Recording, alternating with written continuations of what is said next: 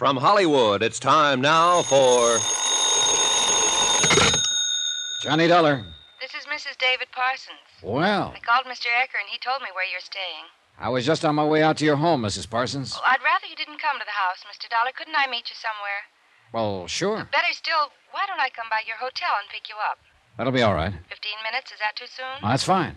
Uh, Mrs. Parsons, Yes? your father in law know you're meeting me? If he did, I think he'd kill me.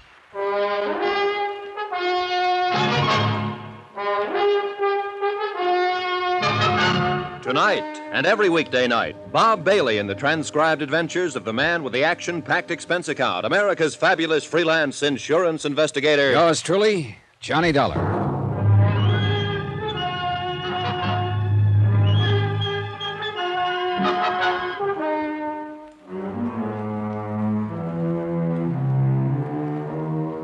Expense account submitted by Special Investigator Johnny Dollar to the Eastern Casualty and Trust Company, number 25 Yardley Boulevard, Boston, Massachusetts.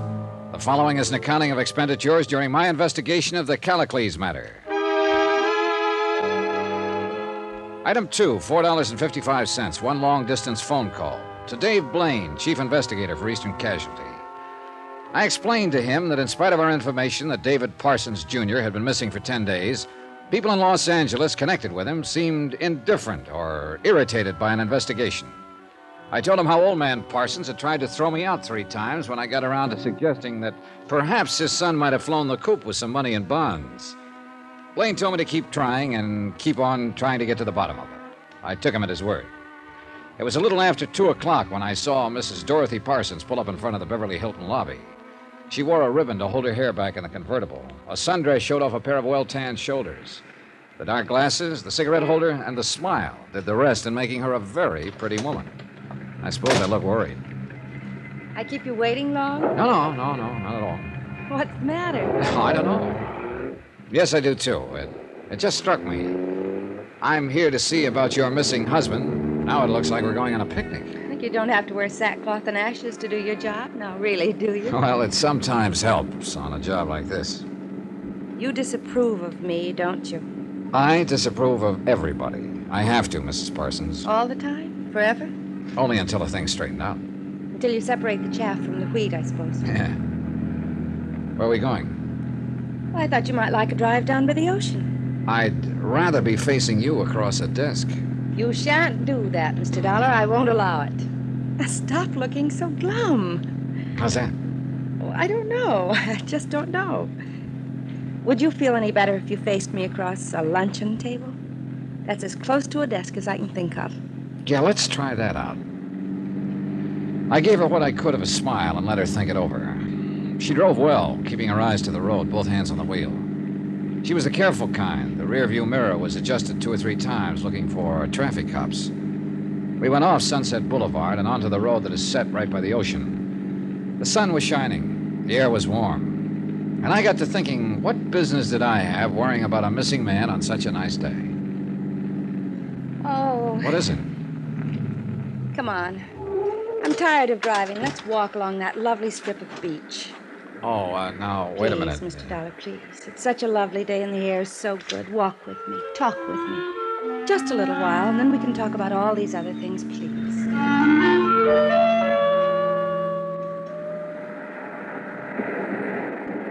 I married David when I was not quite 18. He was almost 30. Let me see, that was 14 years ago. 14 years. Go on. He joined his father's firm, and he's been there ever since. We live well, socially, economically. I guess I belong to the keep your social position in mind club, don't I? I don't know. What do you think of me? I uh, met you today to talk about your husband, Mrs. Parsons. But I've been talking about my husband. I told you about meeting him, about being married to him. What else is there to tell? Now tell me about missing him. What can I tell you about that? Well, where he is, for one thing. I don't know. Any ideas? No, none. You're so pretty, I almost believe you. Oh, you are a human being. But I don't believe you. I don't care. Tell me how pretty I am. I don't understand you. I didn't understand your father in law. David Parsons is missing. No one wants to talk about it, do anything about it, make any moves. Now, what is this? You're cross with me now. Yeah, yeah. For some reason, I'd assume you'd want me to talk to somebody about your husband. You'd want to talk to somebody, too, that you'd, that you'd want him back, want to know if he's well, if he's in trouble. And what happens? You spend an hour on a sunny afternoon showing me your best profile, doing everything but getting down to the business at hand. I don't get it. I'm sorry. I guess I don't blame you. What is it you want to know? When did you see him last?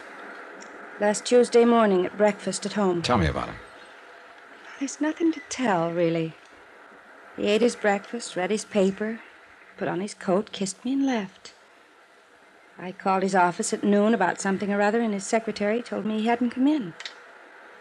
I really didn't know he wasn't around till Wednesday afternoon late. How's that? Well, Tuesday night I I went out with friends.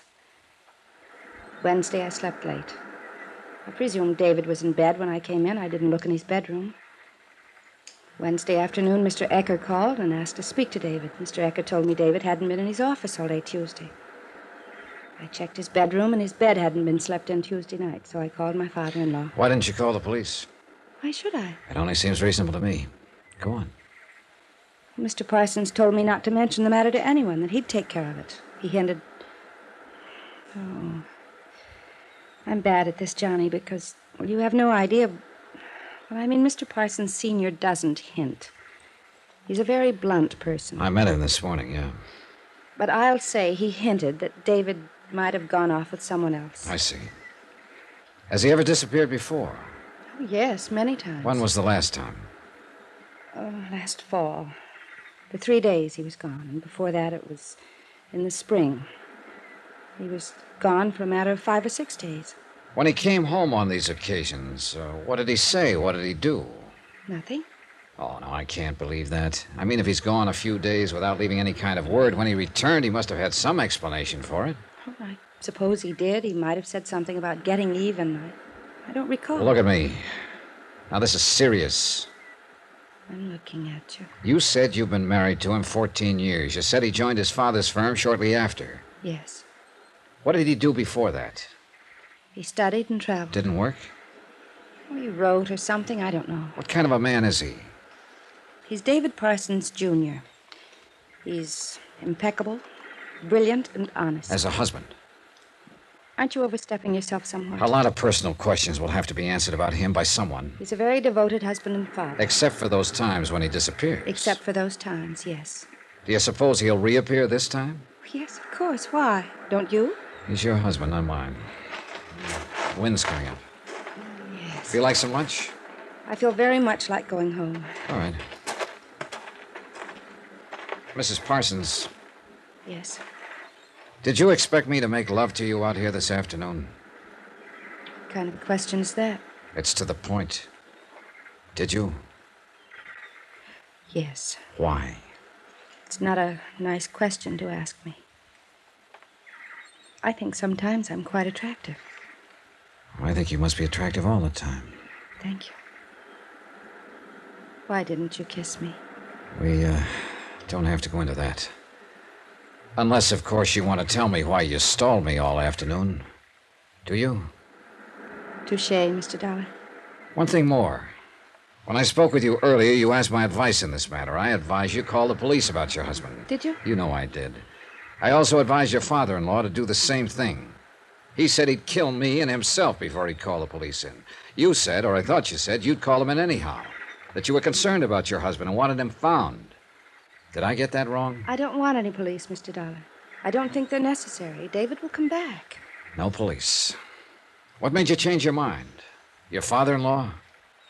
You said you only had one more question. I lied. I've got a thousand questions. I should call home. Come on. We walked up to the highway and climbed back into the car. She drove to the nearest filling station and public telephone booth. I waited in the car while she made a phone call. Some high school kids drove up in a jalopy in sweatshirts and jeans. They waved 10 pounds of wieners at me for no reason at all, and Asked me if I'd like to go on a wiener fry. I told them no. An old man with a bamboo fishing pole came in. He dropped a soggy gunny sack on the pavement while he disappeared around at the back. I went over and peeked in. Three pretty good sized perch smelled out at me. I looked off at the ocean, just in time to see a pair of surfboard riders catch the creamy top of a roller, climb up on their feet, and wave to their girlfriends sitting in the sand. Nothing was wrong with the world. Nothing at all. Life was going on just fine. David Parsons Jr. had been missing 10 days, and nothing was wrong at all. I lit up a cigarette. What difference did it make if a man was missing 10 days? Not a bit. Especially to his wife, who looked her prettiest when she told me practically nothing about his disappearance. The ashes fell on my lap. I'm sorry I took so terribly long, Mr. Dollar. I had to call my father in law's home, too. There was a message for me. Look, I'm afraid I'm going to have to go over your head, your father in law's head, everybody's. When I get back in town, I'm going to tell the police about this. I just decided while I was sitting waiting for you. There won't be any need for that. Huh? David's come back. What? He's home. Now, that was the message. He'll be there when we get there. You see, all of your worry was for nothing. You and I, we could have had a perfectly lovely afternoon if we'd known this, couldn't we? If you say so, Mrs. Parsons.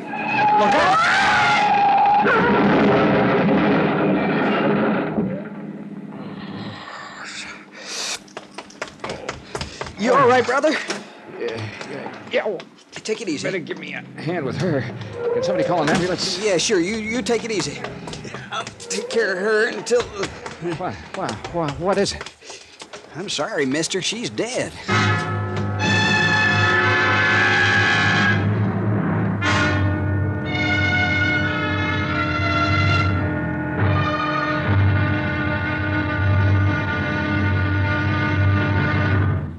Now, here's our star to tell you about tomorrow's intriguing episode of this week's story. Tomorrow, trouble comes early and stays late. Join us, won't you? Yours truly, Johnny Dollar.